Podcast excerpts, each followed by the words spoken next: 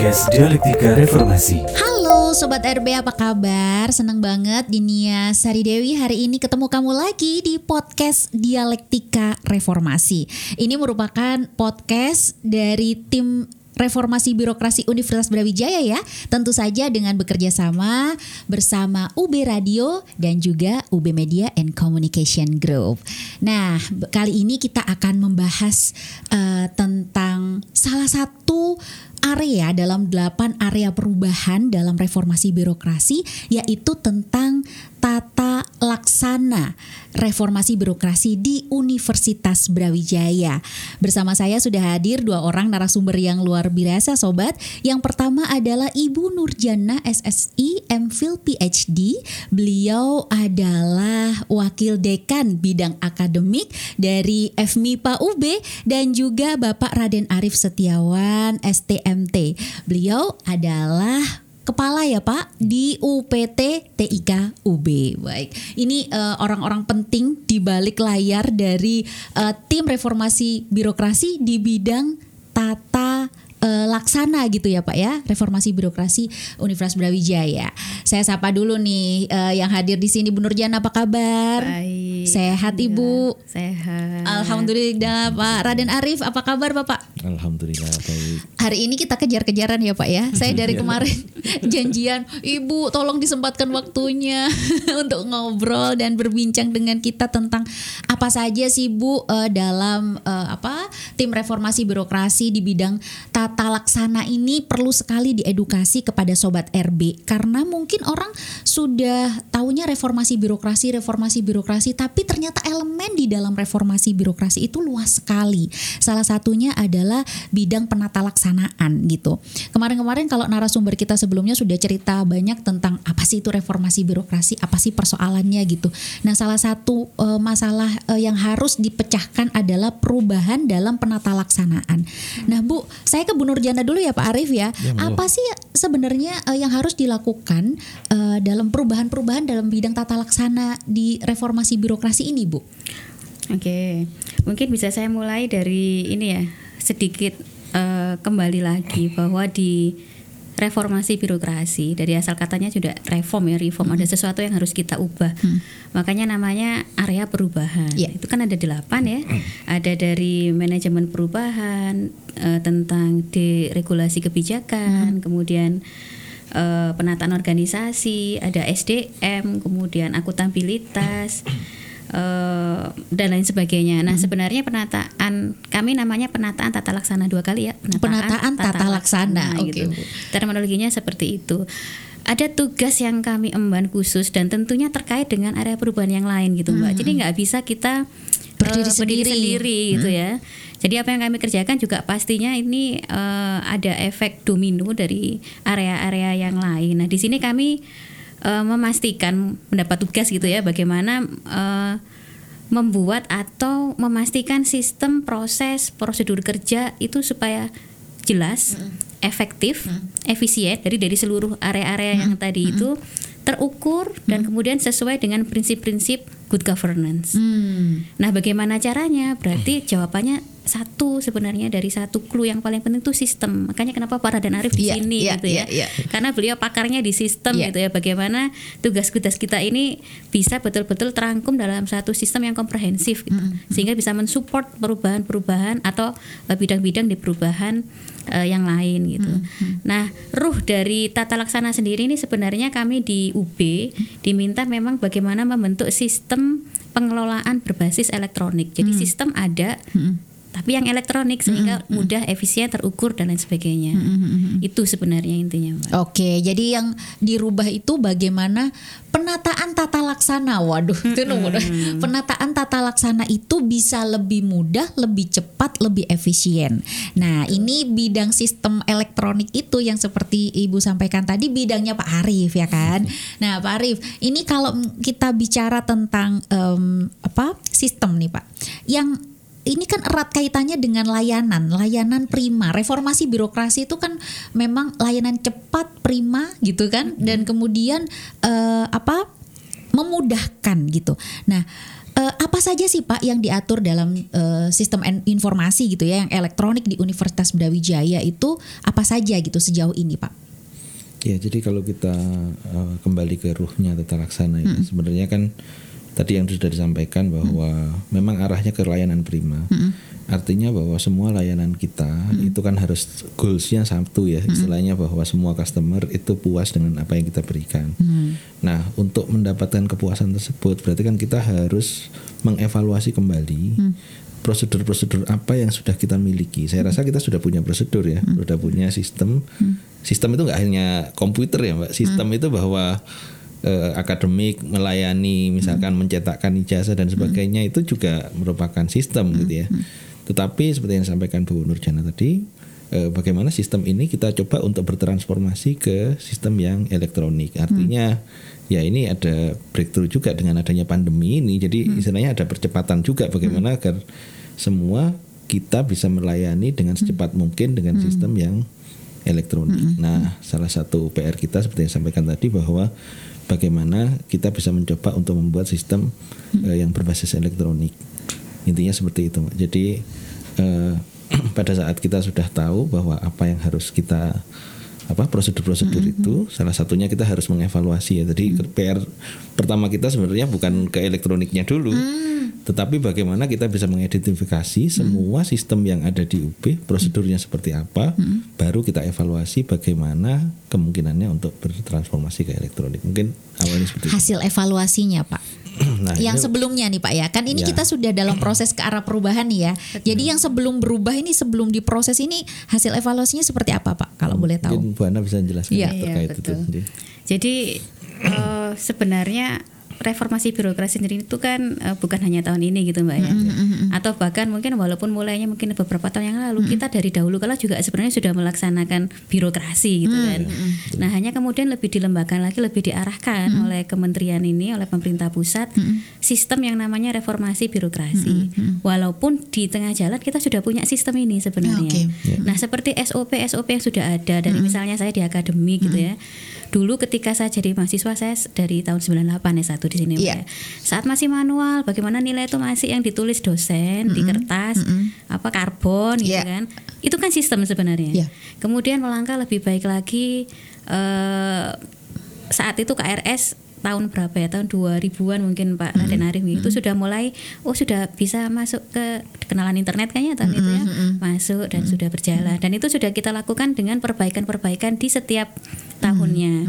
Nah, yang perlu kemudian kita cermati sebenarnya memang tugas awalnya. UB ini sudah bagus Mbak sistemnya. Apalagi kita merujuk di tahun 2015 ke atas itu sudah sangat bagus sekali. Seberapa bagus? Skala 0 sampai 100 misalnya. Nah, keterukuran itulah yang menjadi tugas kami. Hmm. Nah, sehingga evaluasi ini kita perlu lakukan bukan hanya dari apa namanya survei bebas ya. Gimana menurutmu? Ah, sudah bagus gitu ya. Nanti yang tanya ke lain lagi, enggak ah sedikit bagus, oh Ya. tengah-tengah bagus. Nah, kan Eh, seperti iya, itu. iya, iya.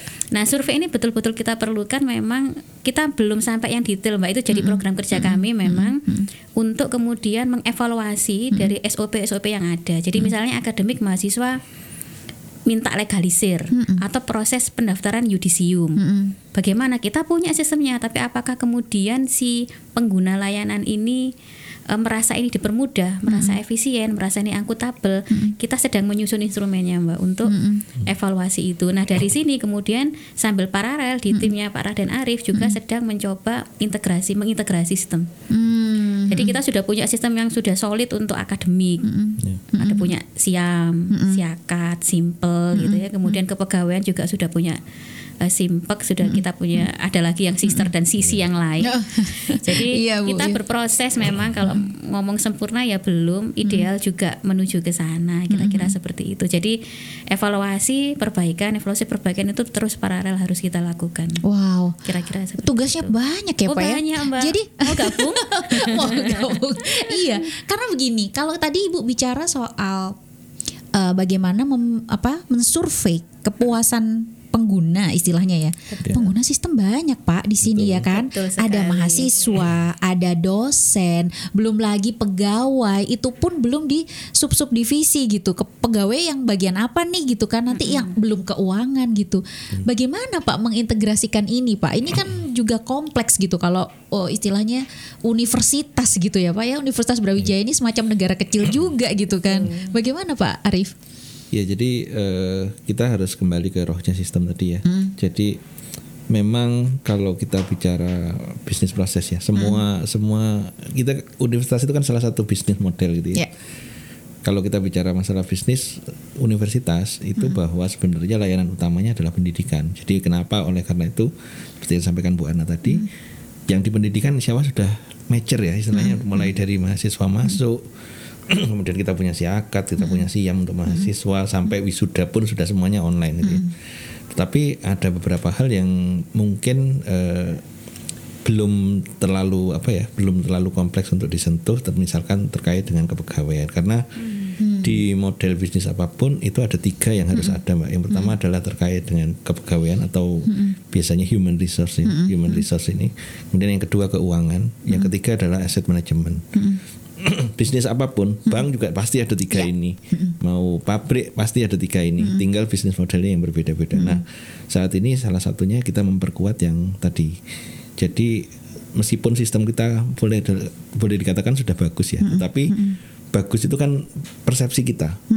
Artinya kita harus selalu memperbaiki bagaimana agar apa layanan itu semakin lama semakin baik dan semakin sempurna. Nah salah satunya adalah dengan eh, menerapkan tadi SPBE salah satunya memang di pemerintah itu sudah membuat yang namanya eh, peraturan pemerintah terkait dengan SPBE sistem pemerintah berbasis elektronik. Memang mungkin itu lebih cocoknya untuk eh, government ya, Ya. tetapi sebenarnya kita juga merefer ke sana. Artinya ada sebuah indeks yang digunakan untuk mengukur maturity, istilahnya eh, sistem kita itu sudah bagus atau tidak, dan itu dilihat dari semua sisi, baik itu dari sisi usernya, user kita seperti yang disampaikan Mbak tadi, usernya ada mulai dari eh, mahasiswa, Ya. user utama, kemudian ada dosen, ada tendik, ada siapa pun yang stakeholder di situ, itu adalah user. Ya. Sehingga eh, semua harus terlibat di dalam eh, meng- menilai sistem ini seperti apa. Ya. Dan sistem ini pun juga harus kita lihat dari banyak sisi, mulai dari keamanannya, dari sisi eh, tadi ya integrasinya, Ya. validitasnya dan sebagainya. Sehingga memang untuk mengintegrasikan itu kita sudah eh, eh, sudah melalui beberapa tahapan. Misalkan contohnya seperti mahasiswa. Saya rasa berbagai sistem itu data data mahasiswanya sudah fix ya, sudah satu s- sistem. Sekarang kita bergerak ke eh, misalkan dosen. Dosen itu kita sudah punya sistem informasi kepegawaian bahwa diharapkan bahwa data-data di situ adalah data-data yang paling valid. Artinya sistem yang lain itu sebaiknya tidak lagi mencatat nama-nama dosen gitu nah, karena ini yang menyebabkan nantinya akan ada perbedaan data gitu ya. sehingga eh, referensi utama juga harus dari Simpek dan seterusnya. Keuangan juga harus dari keuangan, tapi kita bertahap bergeser dari situ. Dan salah satu goalsnya yang disampaikan Pak Bu Ana tadi adalah kita mencoba untuk membuat suatu sistem yang terukur dan bisa dinilai gitu ya. Sehingga dengan terukur saya rasa kita bisa tahu goalsnya kita nilainya seperti apa dan kelemahan kita di mana kita menuju ke situ. Salah satunya itu. Oke, jadi ukuran-ukurannya seperti apa Bu Bu Ana? Nah itu. Nah ini kan tadi sistemnya terukur. Nah cara mengukurnya Bu, selain survei gitu, ap- apakah ada e, istilahnya alat ukur lah istilahnya untuk itu? Iya, nah kebetulan saya orang statistik. Wes, jadi pas, pas. nanyanya gini ya.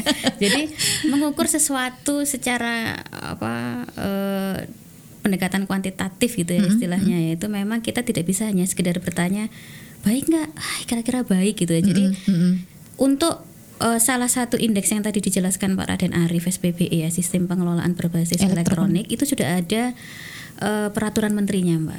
Jadi memang sudah ada indikator-indikator yang ditetapkan ABCD-nya, kemudian ini yang kemudian kita verifikasi di lapang dan memang langsung mengarah ke penilaian-penilaian yang sifatnya kuantitatif.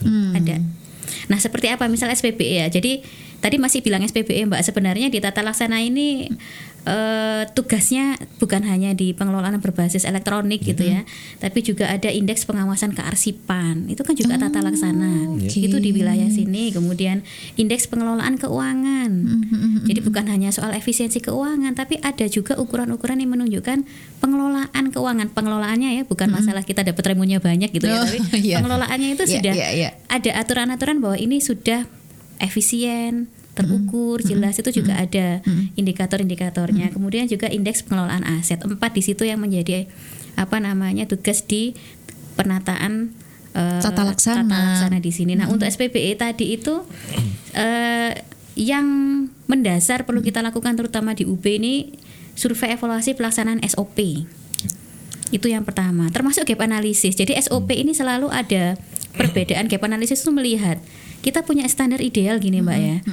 Apakah kemudian standar itu dibaca yang sama oleh user? Jadi saya masuk ke toilet dengan pikiran saya mestinya ini toilet bersih, tapi bersihnya yang kita tetapkan dengan bersihnya si user Itu berbeda. itu bisa jadi berbeda. Nah, itu namanya gap analisis. Jadi se- selain survei, kemudian gap analisis bukan hanya SOP tapi juga pelaksanaan e-office. SOP itu alurnya, Ya. e-office itu sudah medianya, Ya. platformnya. Kemudian juga eh, survei tentang keterbukaan informasi publik. Ini, ju- ini juga terkait dengan area yang lain. Mereka melaksanakan keterbukaan informasi publik, kita yang kemudian mengevaluasi apakah pelaksanaannya sudah sesuai atau tidak, bagaimana gap analisis antara realitas dengan ekspektasi dari para user. Kemudian eh, juga tugas yang sedang on proses dilakukan oleh tim kami di bawah komandonya Pak Raden Arif ini bagaimana menyusun peraturan rektor landasan hukum ya bergerak Hmm. tentang sistem elektronik yang sudah ada. Jadi misal ditanya Oh, gitu ya. Itu kita- sekarang lagi diproses juga, Bu. Betul karena dari TIK UPT TIK sudah menyediakan ini loh ada SIAM, ini ada SIADO, tapi kewajiban untuk kemudian memanfaatkan itu harus ada payung hukumnya.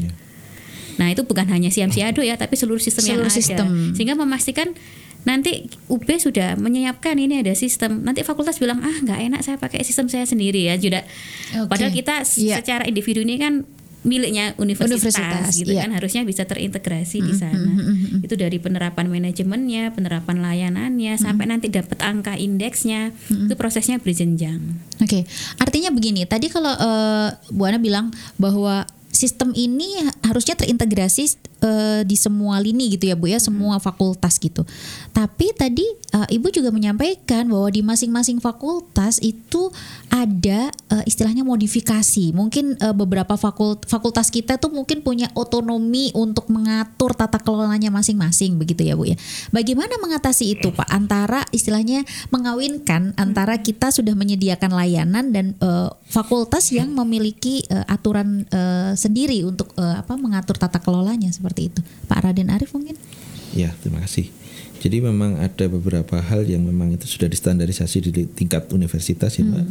Dan ada yang memang itu eh, benar-benar istilahnya eh, prosedur yang sangat-sangat unik dibanding di tiap-tiap prodi. Oke. Contohnya yang ya itu sekali lagi kami akan bekerja berdasarkan peraturan rektor yang sudah ada. Karena semua saya yakin eh, semua pihak kan harus merefer ke hal yang sama.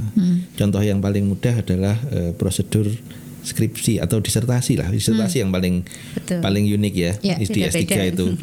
Setiap eh, eh, jurusan bahkan setiap prodi ya yang punya S3 itu biasanya mereka memiliki mekanisme tersendiri bahkan di salah satu fakultas ada yang punya prodi masing-masing punya mekanisme yang berbeda untuk melaksanakan itu nah Ya. eh, sebenarnya kalau dari kami memang eh, mengatur itu memang harus ada mekanisme ya tentu Ya. saja itu di bidang akademik gitu Ya. tetapi kita mengambil benang merahnya sebenarnya terkait dengan terintegrasinya. Apa yang harus diambil? Yang pertama adalah terkait misalkan nilainya. Nilai itu kan semuanya sama gitu ya. Dan kita harus melaporkan ke PD Dikti dan seterusnya. Kemudian mekanisme disertasinya. Nah, kalau masalah tahapannya itu biasanya berbeda-beda, tetapi kita mencoba untuk mencari eh, titik di mana semuanya itu eh, memiliki eh, mekanisme yang sama. Misalkan KRS kan KRS kan K- eh, disertasi harus di KRS kan sehingga kita bisa mengetahui bahwa oh seorang mahasiswa itu sudah mengambil disertasi semester ini kemudian misalkan beberapa saat kemudian sudah ujian ada nilainya ada yudisiumnya. Semua kan sama-sama yudisium untuk menentukan bahwa seseorang itu lulus gitu. Nah ini yang harus disepakati bersama. Masalah mekanisme detailnya, nah itu eh, saya rasa Bu Ana yang lebih paham ya di jajaran Iya, iya, iya. jajaran akademik bagaimana apa mana yang akan di istilahnya apa ya, di semangatnya akan diintegrasikan disamakan dan mana yang memang eh, boleh sendiri-sendiri karena memang ada beberapa karakter yang mungkin agak susah ya disamakan gitu ya. Tentu saja misalkan sosial sama eh, misalkan eksakta, Eksakta. itu sangat berbeda.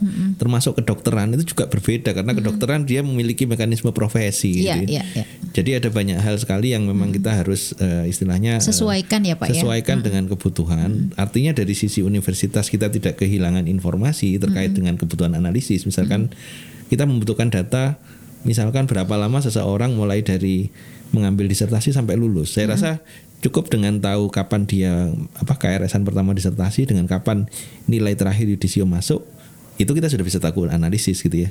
Tetapi untuk informasi detailnya, nah itu yang mungkin perlu dipahami. Saya rasa kita harus nyari eh, istilahnya benang merahnya ke Iya, semuanya. iya. Iya. A- artinya oh, memang semua punya keunikannya masing-masing, bisa mengatur eh, tata kelola sistem di eh, prodi atau fakultasnya masing-masing, tapi tetap dicari benang merah yang bisa mengikuti standar yang dari universitas, begitu ya, Pak Arif ya, kurang lebih eh, Ya, baik. betul. Baik. Nah ini begini, perubahan itu kan nggak mudah nih, Bu Ana dan Pak Arif. Eh, kita sudah di apa ya istilahnya karena sudah terbiasa manual mungkin ya atau sudah terbiasa dulu eh, dosen gitu misalkan ya ngisi tanda tangan terus kemudian eh, teman-teman di akademik yang menginput gitu. Nah, ketika pandemi itu kan ki- kita melihat bahwa ada banyak perubahan-perubahan gitu termasuk bagaimana eh, pegawai itu harus menginput sendiri reportnya gitu, bukan lagi eh, di apa dibantu gitu oleh petugas gitu. Nah, ada gak sih Bu eh, apa strateginya supaya saya yakin pasti ada resistensi gitu. Ada beberapa eh, pihak yang resisten dengan perubahan-perubahan ini. Bagaimana mengatasinya? Kalau dari Bu Ana seperti apa, Bu? Mengantisipasi pasti ada dong yang seperti ini. Biasanya enak gitu aja udah selesai gitu, sekarang harus buka dulu, input dulu, apa dulu begitu. Bagaimana, Bu? Nah, di situlah saya ada satu sisi berterima kasih sama pandemik mbak ya. Proses belajar kita lebih cepat untuk adaptif adaptif gitu ya terhadap sistem. Coba nggak ada pandemik, betapa susahnya merayu dosen-dosen untuk memakai Google Classroom atau VLM misalnya. Baik, baik. Itu kan untuk apa gitu. Tapi ketika pandemik ini ada beberapa hal yang membuat kita terpaksa belajar. Apakah susah? Oh jelas. Jadi awal-awal itu hanya untuk apa? Memakai Zoom di awal lah itu kan Iya. sudah ribet tanya-tanya. Tapi itu harga yang menurut saya relatif dalam tanda petik murah gitu mbak. Karena proses belajarnya nggak lama. Setelah itu orang-orang nyaman gitu kan. Jadi sekarang awal-awal saya jadi eh, wakil dekan satu ya, belum bukan sebagai RB gitu ya, Eh, membuat survei Ya. ke mahasiswa, tendik, dosen semuanya ingin kembali luring. Sekarang bikin lagi beda mbak hasilnya. Oh, beda Artinya ya, Bu. Ada sisi kenyamanan yang akhirnya sudah melekat di kita. Susah di awal, begitu sudah tahu betapa mudahnya, Mudahnya. sistem, maka mereka akan adjust. Dan itu proses yang memang sebaiknya nggak kita hindari gitu mbak. Proses belajar ke situ. Resistensi yang timbul semuanya pasti punya efek yang positif. Ya. Kira-kira seperti itu. Jadi walaupun dosen yang senior, junior, semuanya sama-sama belajar dari titik nol kan kemarin itu. Dan sama-sama akhirnya bisa lanjut. Oh oke ternyata memang ini yang baik. Persis seperti presensi. Dulunya kan ribet kita harus presensi sendiri kan dulu tinggal mahasiswa disebar, mengisi, dosen Iya, tinggal duduk selesai. betul. Nah tapi sekarang kalau kembali seperti itu jadinya malah ribet karena sudah kenal dengan si Ado yang mahasiswa juga bisa presensi gitu kan. Prinsip dari apa memastikan sistem yang kita bentuk itu lebih mudah diterima ya itu memang saya selalu dengan tugasnya Pak Raden Arif Iya, dan iya. tim ya eh, ada aplikasi Gapura yang semakin komprehensif. Itu kan hanya tinggal klik and go presensi dan lain sebagainya. Ada proses adjustment mempermudah user Iya. gitu. Dan itu sangat double gitu ya Pak Raden. Arif kira-kira seperti itu.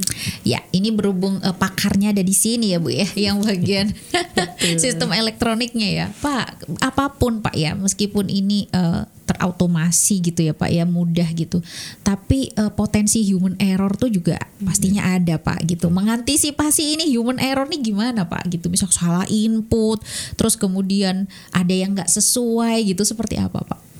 ya memang namanya human error ya. Kita human itu kan dekat dengan kesalahan. Iya iya iya. iya. Oleh karena itu memang eh, di dalam semua mekanisme harus ada tahapan ya mbak. Jadi bukan semua input itu langsung ditelan mentah-mentah. Biasanya kalau di beberapa mekanisme yang dalam tanda petik benar-benar sangat-sangat urgent itu ada beberapa tingkatan untuk jadi mulai dari input kemudian ada yang verifikasi dan ada yang melakukan validasi. Jadi tiga tahapan itu eh, selalu wajib dilakukan di semua proses gitu ya. Oleh karena itu sebenarnya di semua lini itu eh, kalau kita lihat di jabatan struktural yang sekarang itu ada ada analis dan sebagainya. Itu harapannya sebenarnya mereka mereka itu eh, melakukan proses analisa secara berjenjang. Artinya kalau misalkan pasti ketahuan sebenarnya. Misalkan ada salah input berarti nanti data itu coba dianalisis itu pasti ketahuan. Sebenarnya oh kok, kok ada yang aneh dan sebagainya. Nah oleh karena itu salah satu eh, salah satu PR kita di tata di reformasi birokrasi itu adalah untuk meningkatkan kemampuan sumber daya manusia. Karena eh, salah satu PR-nya adalah bagaimana agar sense terhadap data. Kalau Bu Ana jangan ditanyain Iya. gitu, tentang statistik itu begitu lihat something wrong itu sudah ketahuan Iya, kerasa iya, gitu iya, ya. iya. tetapi bagaimana agar simpel aja ya bagaimana kita bisa dengan memanfaatkan Excel dengan mudah gitu ya. Misalkan Mm-hmm. tools karena Excel itu sebenarnya toolsnya sangat powerful, gitu ya. Tetapi biasanya hanya digunakan malah kadang-kadang beberapa ngetik apa ngetik ngetik surat pakai Excel kan juga aneh gitu ya. tapi oleh karena itu itu jadi jadi salah satu PR kita bersama Iya. jadi bagaimana agar eh, setiap apa istilahnya staff itu Hmm. memiliki kom- standar kompetensi yang sama sehingga misalkan memasuki jabatan tertentu itu kompetensinya standar semua Hmm. dan memang salah satu yang jadi PR sekarang pada saat kita berbicara elektronik Hmm. itu adalah bagaimana feel terhadap datanya itu benar dulu kan gitu ya Hmm. karena dengan itunya sudah benar maka semuanya insya Allah akan lebih baik karena eh, di dalam tata kelola ini sebenarnya kan kita mencoba untuk melakukan pendekatan bagaimana bisnis proses yang dilakukan secara manual sebelumnya itu dikonvert secara elektronik. Bukan berarti bisnis prosesnya cuma dipindah ya. Bukan di- cuma di, oh bisnis prosesnya sama cuma di elektronik Iya. bukan seperti itu. Kalau seperti itu efisiensinya nggak akan dapat gitu ya. Karena elektronik itu akan memotong banyak hal. Misalkan sekarang ngirim, sekarang langsung diterima kan gitu ya. Waktu. Kalau dulu kan mungkin harus tahap satu, tahap dua, Iya. meja tiga, meja empat dan sebagainya. Nah itulah sebenarnya salah satu apa eh, semangatnya di reformasi birokrasi, terutama di area area ini ya terkait dengan perubahan tata laksana ini, kita mencoba untuk melakukan itu. Oke, Eh, ini kita ngobrol tentang tata kelola ini bakal panjang ya bu ya. Kita nggak kerasa, kita udah di ujung waktu bu. Tapi ini Masa baru lima saya menit ya, iya betul baru lima menit ya bu ya. Tapi ini perlu eh, apa tadi yang saya garis bawahi dari eh, Pak Raden Arif adalah bahwa persoalan eh, tata laksana itu juga sangat erat kaitannya dengan SDM untuk eh, mengantisipasi eh, human error tadi. Jadi ada eh, proses input, analisa dan validasi gitu ya Bu ya. Nah, berikutnya ini yang terakhir Bu, closing statement mungkin bisa jadi eh, closing kita juga gitu. Bagaimana Bu membuat eh, semua sistem ini atau semua yang sudah diatur ini menjadi sesuai Bu. Nanti ke depannya akan seperti apa? Monggo Bu. Iya betul. Itu juga jadi PR besar kita gitu mbak ya. Apalagi kita punya momen ini PTNBH, kemudian juga MBKM yang kita masih proses untuk menuju titik stabil, belum stabil mbak Iya, sampai iya, saat ini iya. gitu kan ya.